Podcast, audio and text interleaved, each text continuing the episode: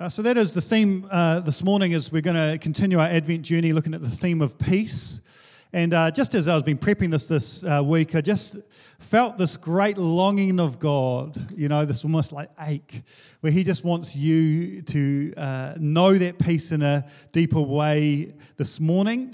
And I pray that there'll be a fresh impartation of the peace of God into your life. And uh, and what a good time of year to have a talk on peace right? I mean, Advent's a silly season uh, in our wider society, uh, but here, as we uh, follow the way of Jesus, it's an invitation for us to um, to walk to the beat of a different drum and to be people that carry the peace of God. And as I said last week, Advent is actually a season of longing for the arrival of God. So it's a season where we acknowledge uh, the wilderness or the exile or our suffering. And, uh, and so the theme of peace is really with us in the waiting and the suffering, in that longing and exile of like, Lord, would you come into my circumstances? But Lord, help me carry peace as I wait for you, wait patiently for the Lord. Uh, there's a number of beautiful prophecies about Jesus' birth and about God stepping into our world. There's probably around 300 prophecies connected to Jesus in the Old Testament, which is pretty extraordinary. Uh, and one of the, the kind of key texts for this time of year is from, it's found in Isaiah chapter 9. And it says this For us, for to us a child is born, and to us a son is given, and the government will be on his shoulders. And he will be called Wonderful Counselor, Mighty God, Everlasting Father, Prince of Peace. Of the greatness of his government and peace, there will be no end. He will reign on David's throne and over his kingdom, establishing and upholding it with justice and righteousness from that time on and forever.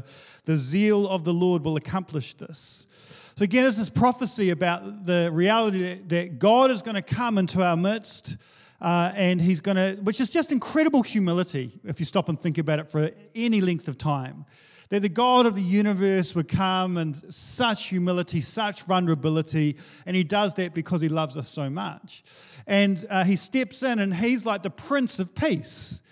He's the one that is that like we try and find peace and in our society it's like, oh, I can feel peaceful if a whole lot of circumstances line up just right you know, and there's no conflict at work, and all of, you know, we all agree about COVID in our family or vaccines or whatever, then we can have peace. You know, and in that space out of interest? No, okay, you know, so it's like pretty tricky, and yet Jesus comes as the Prince of Peace uh, and steps into our broken mess. He doesn't just step into the broken mess of our world, but he, he, he's not afraid of mess. The beautiful thing about Jesus, he didn't get born in a palace, he got born in a stable with you know, uh, I'm not a huge animal guy, as some of you guys will know. Like I'm, know, again, which I was relieved you can give us a puppy this morning as a way of honouring us. It's uh, Don't, please. I know there's some of you like, oh, that'd be great. If you love animals, you won't do that. Uh, and part of the reason we used to have this dog and it just pooped everywhere, you know? And it was like, I like a good lawn, you know?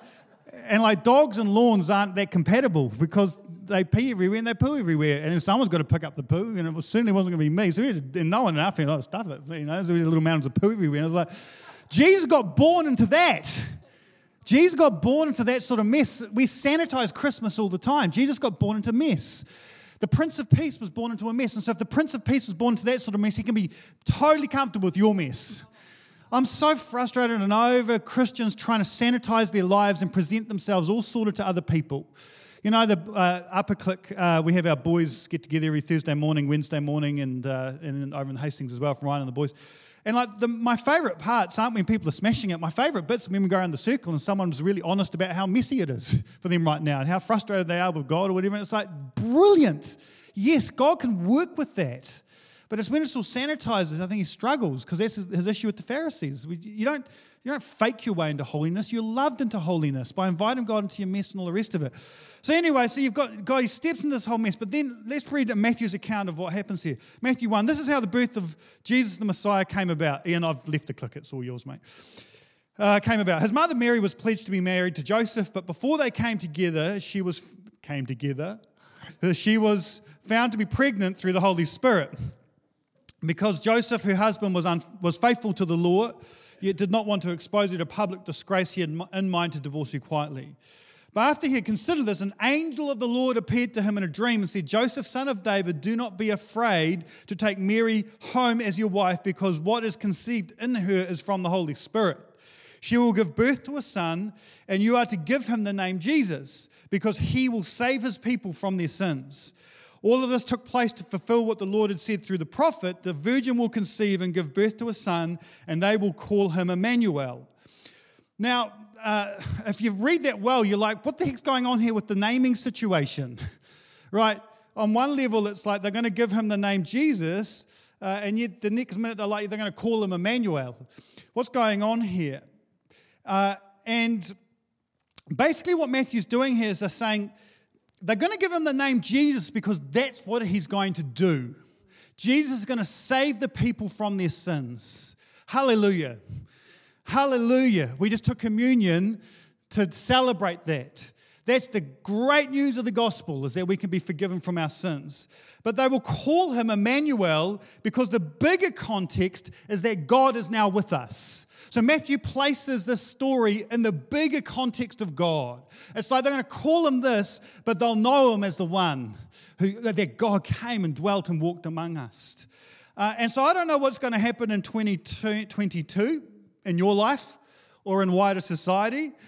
Guys, we're only, I think, part way down the hydroslide, you know, of this whole thing. So we've got to just have some pretty low expectations as we go into next year that it's just going to be smooth sailing, right?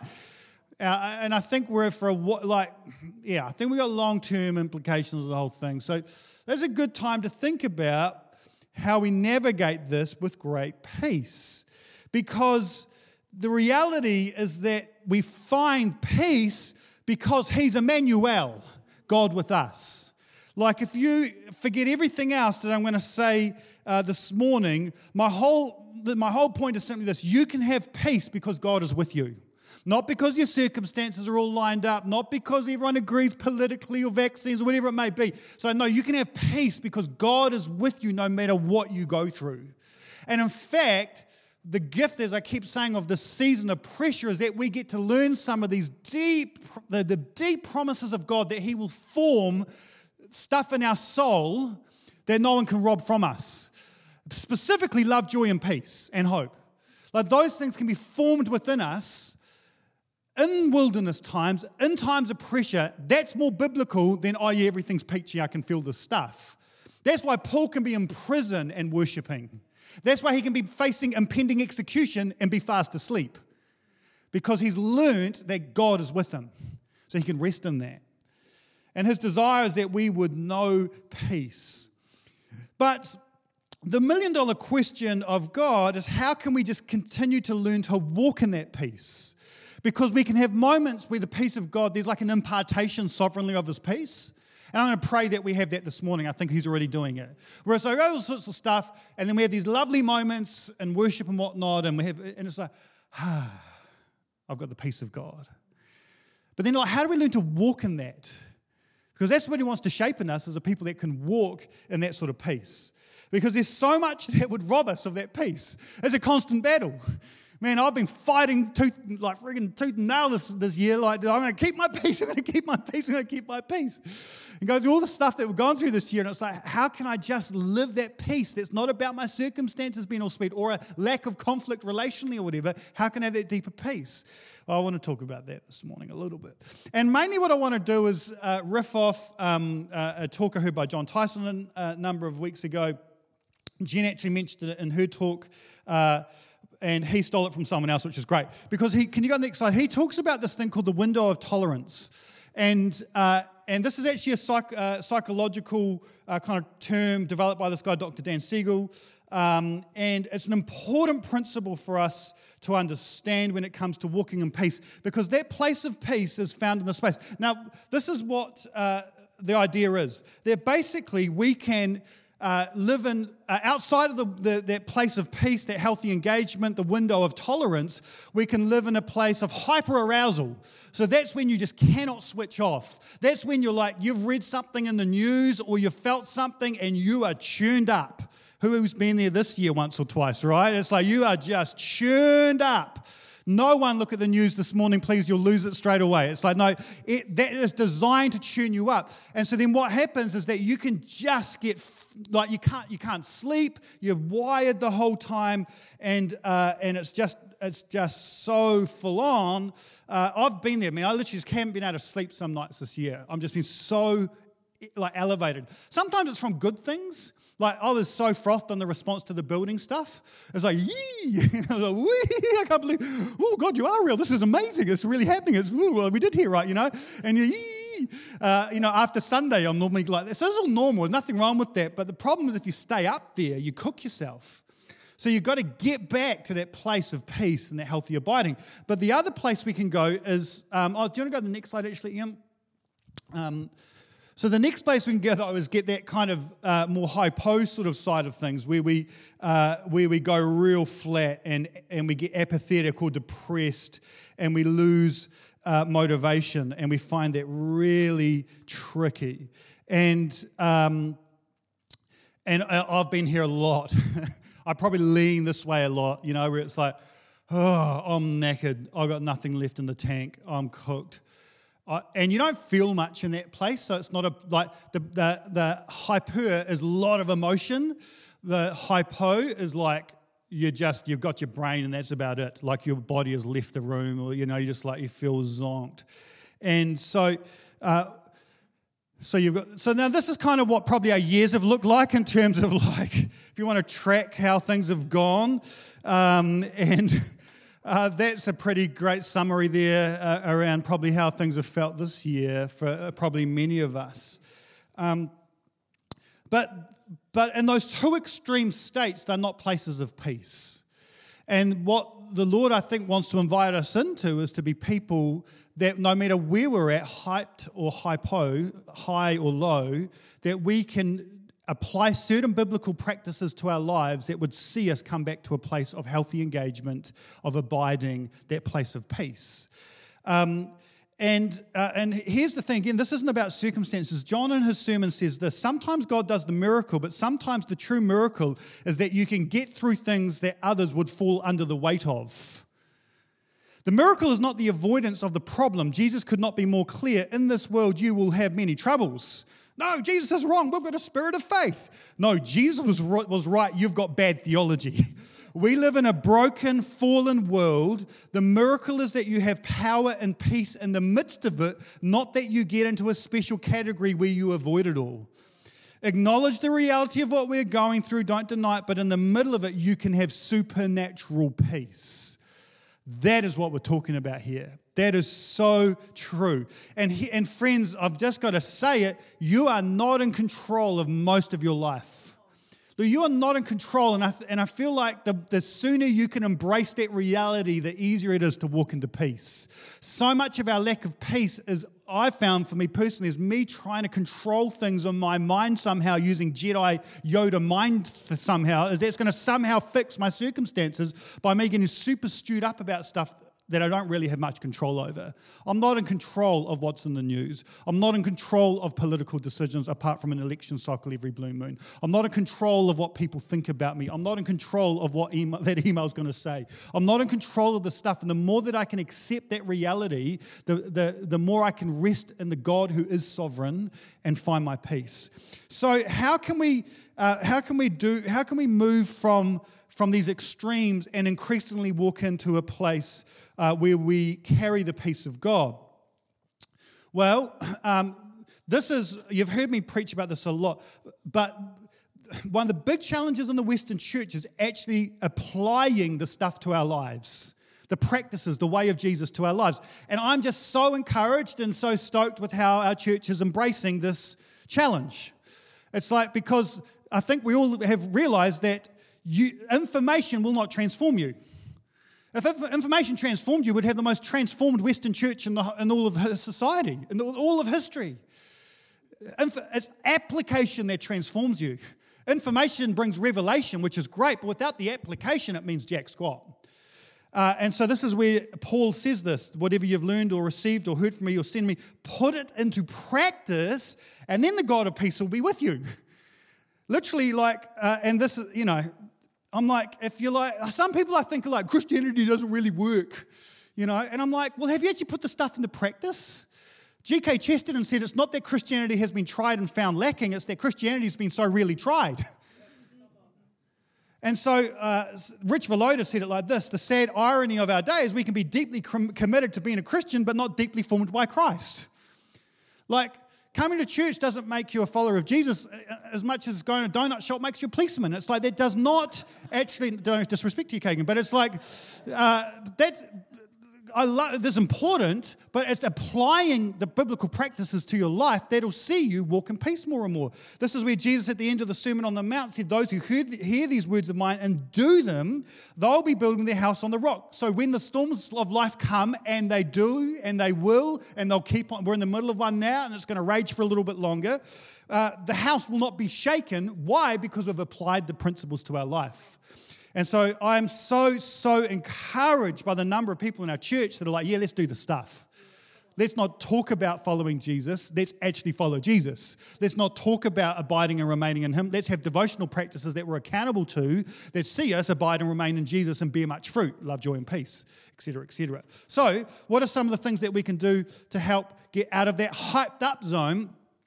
Casting your cares is a great way to chill you out to chill you out. Psalm 55, verse 22 says, Cast your cares on the Lord, and he will sustain you. 1 Peter 5, verse 7, Cast all your anxiety on him because he cares for you.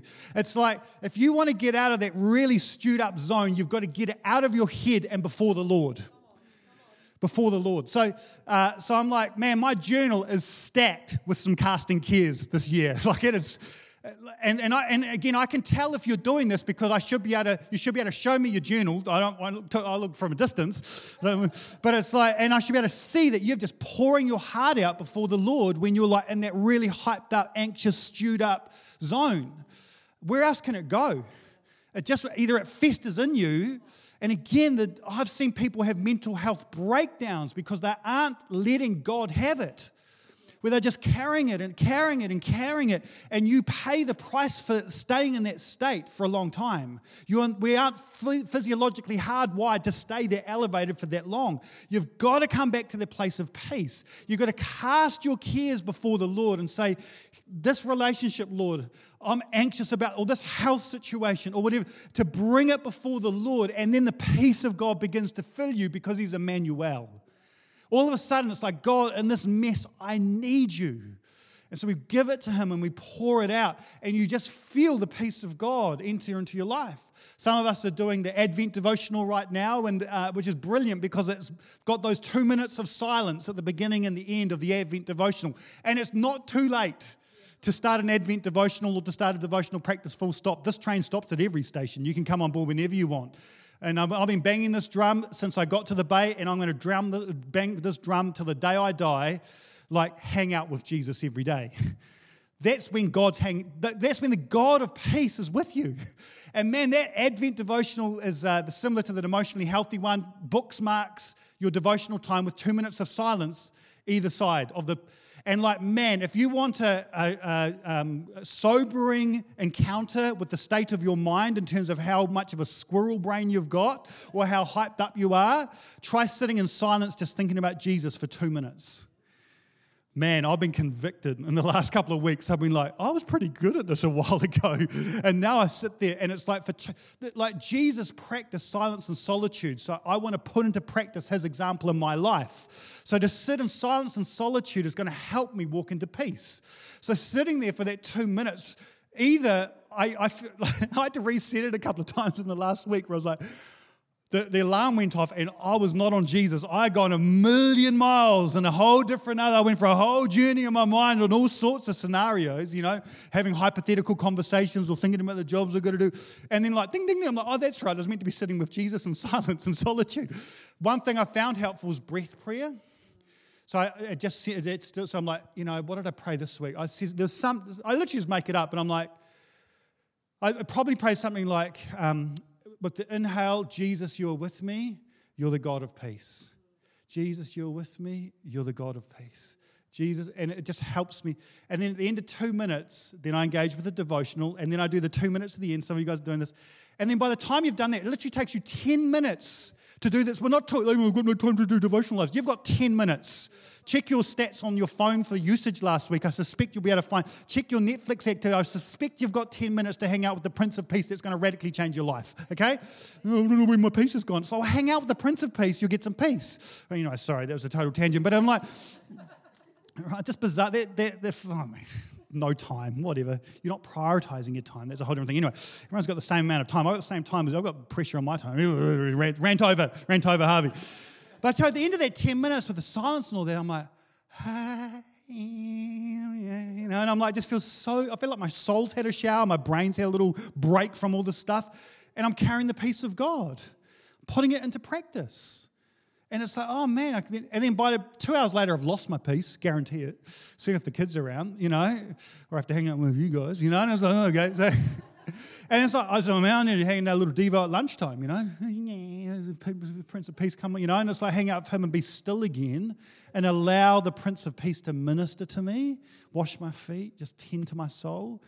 And then it's like, oh yeah, I'm carrying it again.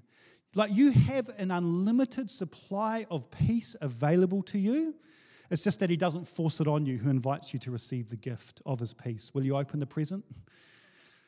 Sabbath rest is just another invitation to walk in the peace of God that so few Christians apply to their lives.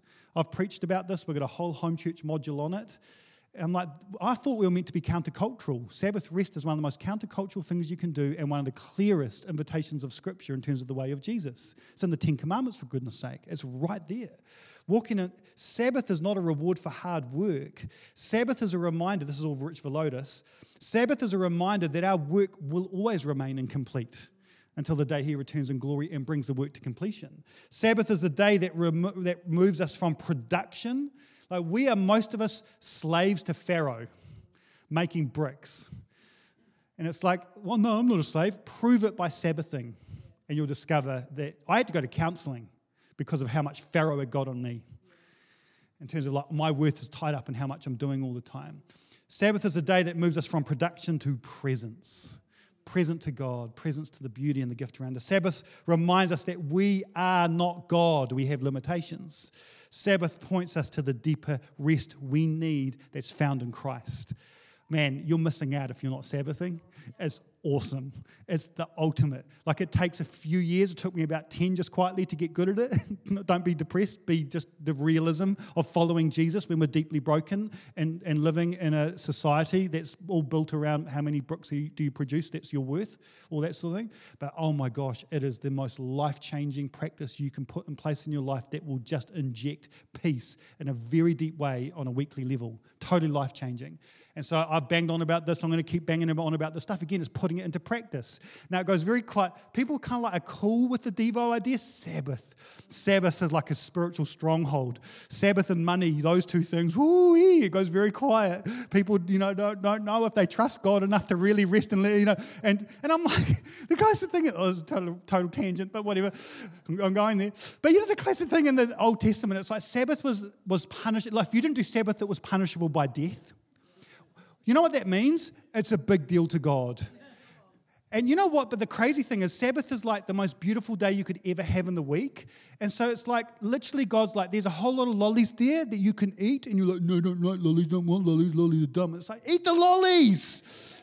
Seriously, it's so good. I mean, that's probably a bad illustration because there should be something better for you. And Andy, don't eat too many lollies, your diabetes will flare up. But it's like, you know, anyway, let's move from there. So, so that's when we're when we're fully zinging, we need to cast our cares. We need to invite the Prince of Peace into our hearts and lives. We need to really lean into those devotional things. And I would say Sabbath rest is key if you just want to just walk into a place of peace more and more.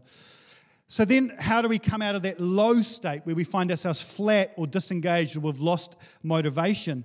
Again, now this is you think that that was challenging around walking into peace. This is even trickier, in my opinion, because when you feel flat, you can't be bothered doing much.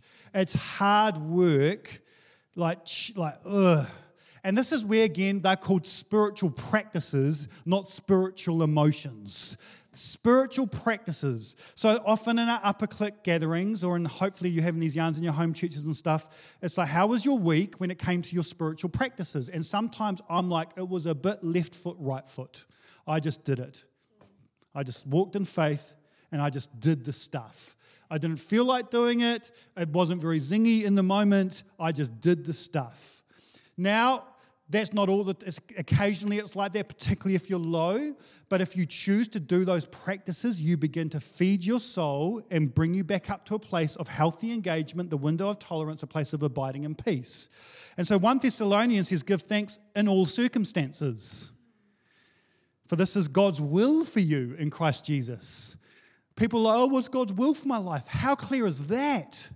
That's surprising, right? Because we want, well, what do I do? In terms of like jobs and stuff. It's like, well, firstly, start with this stuff. Practice thanksgiving because that's God's will for your life. He wants you to practice gratitude. Philippians 4 6 to 7. Do not be anxious about anything, but in every situation, by prayer and petition, devos, with thanksgiving, present your requests to God. And the peace of God, which transcends all understanding, uh, will guard your hearts and your minds in Christ Jesus. Did you hear that? And the peace of God comes when you do the stuff when you practice it. Colossians 3:15 let the peace of Christ rule in your heart since as members of one body you were called to peace and be thankful. It's connected to the whole thing. So uh, again, this is left foot, right foot for me, but I can't tell you as a guy, I know I get all, everyone sees me on Sunday all frothed up and, you know, you get the best of Harvey, you know, these moments where I look like an extrovert and that I'm loving life every second of the day. I'm prone to melancholy. I'm more introverted, you know, I'm, you know, I just want to be C.S. Lewis, read books, smoke pipes, and I don't know, drink single malts and just that, and just not talk to anyone. That'd be, sounds great, you know. I'm prone to that more melancholic disposition. I cannot tell you how much Thanksgiving has changed. I can't overstate it, how much the practice of gratitude has changed my life. Because it's mean that I've just more and more, especially over the last five or six years, where I've really doubled down on the way, the practicing the way of Jesus, not just thinking about the way of Jesus or, or attending the way of Jesus or thinking, like actually doing the stuff. I can't overstate how much my life's been transformed by practicing gratitude, by, by, by being thankful, by just the discipline of it. And you know, like again, you want to look at my, my journal, two or three times a week, I'm like, all right, we're listing the stuff I'm grateful for. Do I feel thankful in the moment? No. and sometimes I'm like, ugh, you know, man, well, I've got a, what's going on here, Harvey? I, am struggling to think. I'm th-. And then it's like, just open your eyes, you moron. And it's like, literally, I'm like, wow, the grass looks great. Oh, that tree's pretty cool, you know? And then, oh yeah, man, what? I gotta love my kids. That was beautiful that time. And and you know, sometimes someone sent me some encouragement. I'm like, thank you for blah blah blah. I feel so encouraged by what they've just said or whatever. And it's like just, and then it's just like gets better and better. And you know what it does? It starts. Um, the Bible says you're transformed by the renewing of your mind. So if you swim in negativity, which we do with the news cycle and social media, that's going to shape you. If you practice gratitude, what you're doing is telling your brain to look out for things that are a blessing. And then it's like before you know it, slowly your brain starts to get changed where it begins to, by default, over many years, begin to go, wow, that's cool. Wow, look at all those boxes there. They're going to bless people. I went out for a surf on Friday. That was just the most epic surf I've had in years. And I was on my own and I hooted and hollered. And I just was like, I literally, I was on the top of a wave and I was just staring down this perfect wave. And I was like, this is awesome. and it's like, I wouldn't have done that a few years ago, I would have been like, can't believe I'm out here on my own when it's so epic. It'd be so nice to have someone here with me. And, you know, it's because I'm prone to that side of things. And slowly over time, I've just got to this point where even if I'm on my own, I'm hooting and hollering about the goodness of God and the grace of, of God that's evident everywhere we look. We live in a world dripping with the grace and goodness of God if we had eyes to see it. So I, it's a practice. If you want to get out of that lethargic place, you, you practice gratitude and thanksgiving. And Jon Tyson, he's very good at this stuff. He wrote down, this is what he wrote down in his journal one day Your sins are forgiven. The Holy Spirit is in you. You are part of the temple of the living God. He's way more spiritual than me. He's like, oh, the grass is good.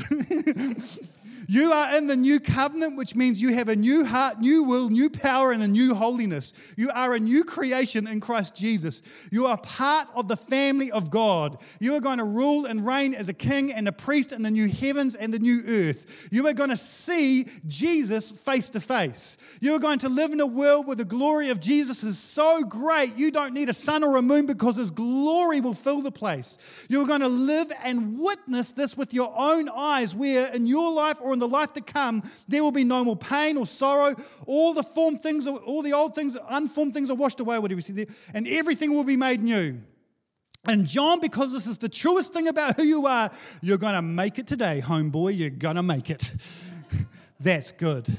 Imagine if you wrote that in your journal every day for a couple of months, like what that would do to your identity, to your self esteem, to the way that you see the world. It would put into context all the other crap that robs you of your peace.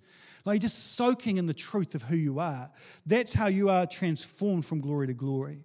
Uh, by, by putting the stuff into practice. And I wish there was another way. Like, we're, we're lazy, right? I mean, I, I get annoyed at the microwave when it's doing two minute noodles. You know, and it's like, you know, drive throughs seem like they're really slow these days. Has anyone noticed that? And I'm like, oh, this is meant to be just quick. This is taking ages, you know? We are so impatient. And, and I think that's the case with our own souls, where it's like we want to be formed into godly people without actually doing the mahi. You do the mahi, you get the treats. You put it into practice. What the, uh, what the old church fathers would say, these are the means of grace. So it like, doesn't negate the grace of God. No, these are the ways that we walk into the grace. They're the means, they're the practices that lead us to the grace filled life of God. So the challenge is, is not, you know, how do I walk in peace with the fact that half my family is split on vaccines or something? That's got nothing to do with it. You put the stuff into practice, you'll be, you'll be a non anxious presence. You'll be carrying the peace of God. And, and lastly, that's my final point, is we're actually called to give this peace away. We're actually like, oh, this is why I'm actually so excited about this season for us as a church. The pressure that we've been put under forces us to either go, I'm going to double down on the way of Jesus, or I'm calling it a day. It's just great. It's a refining of the church. And what I love is that for the most part, people seem to be like, oh, I'm in, let's go. You know? I'm in. I'm tired of of just living a half pie Christian life. I actually want to put it into practice. And then when you do that, I promise you, it might happen overnight, but it will happen. It will happen. You will start experiencing the very things your soul's longing to experience on the daily. You'll feel the love of God for you. You'll enjoy the peace and you'll be filled with more and more joy. And while all the, while there may be, may be raging around us, oh my Lord, what a beautiful person to hang out with I think many Christians have lost their witness in recent times because it's like, hold on a second, you don't smell like Jesus anymore in that tone with that thing. You're agitated, you're tuned up. Now, I've been all over the map, don't get me wrong, there's no judgment there. But I'm like, let's lean in now and put the stuff into practice to either cast our cares or use thanksgiving to bring us back to that place of, place of peace. Because in Matthew, uh, in the Sermon on the Mount, Jesus says, Blessed are the peacemakers, for they will be called children of God. There's a, um, oh, thank you. Um, eh, peacemakers who sow in peace will reap a harvest of righteousness. Uh, the question is like, what are we sowing at the moment? Is it peace? Are we sowing peace into wider our wider families or into our workplaces, or is our vibe online that of peace or whatever it may be? There's a, um, a guy called Thomas um, à Kempis, a late, uh, he's in the late medieval period, author of this very famous book, The Imitation of Christ. This is a conviction burger. It's not a condemnation burger. I'm about to hand out a conviction burger because um, I got challenged by this. So let's just face the music together.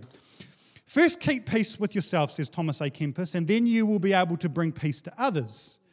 The peaceful do more good than the learned, while the passionate turn even good to evil and are quick to believe evil, the peaceful, being good themselves, turn all things to good. The man who is at perfect ease is never suspicious, but the disturbed and the discontented spirit is upset by many suspicions. He neither rests himself nor permits others to do so. He often says what ought not to be said and leaves undone what ought to be done. He is concerned with the duties of others but neglects his own. Now, all our peace in this life is found in humbly enduring suffering rather than in being free from it. He who knows best how to suffer will enjoy the greater peace. because he is the conqueror of himself, the master of a world of the world, a friend of Christ and an heir of heaven. Like that was written in the medieval age. Post, I dare someone to post that online. That'll be misconstrued every way you can go.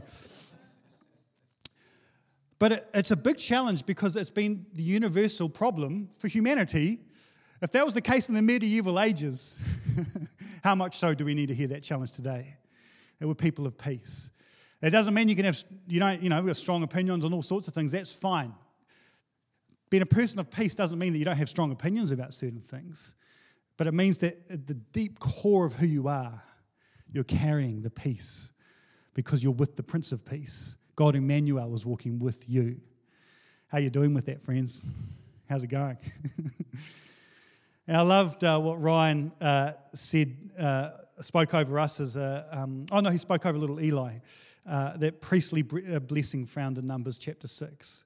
Because this is, uh, it's very interesting what, what's said here. The priests said over the people, uh, this is how you're to bless the Israelites. Say to them, The Lord bless you and keep you. The Lord make his face shine upon you, be gracious to you. The Lord turn his face towards you and give you peace. Now, the priests in the Old Testament spoke that blessing out over the people. What's interesting is that you're now a priest. You're now a priest. As you come to him, the living stone, rejected by humans but chosen by God and preaching to him, you also, like living stones, are being built into a spiritual house to be a holy priesthood offering spiritual sacrifices acceptable to God through Christ Jesus. You are now a priest in God's kingdom. We've got to get our heads around this. I may be the pastor of the church, but this is a priesthood of all believers.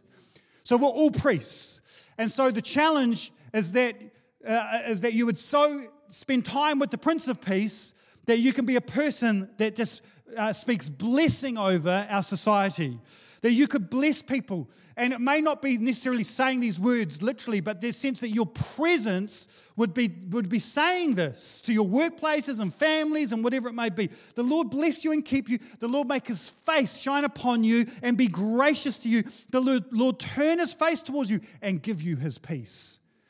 What does it look like for us to be a people that carry the peace of God wherever we go?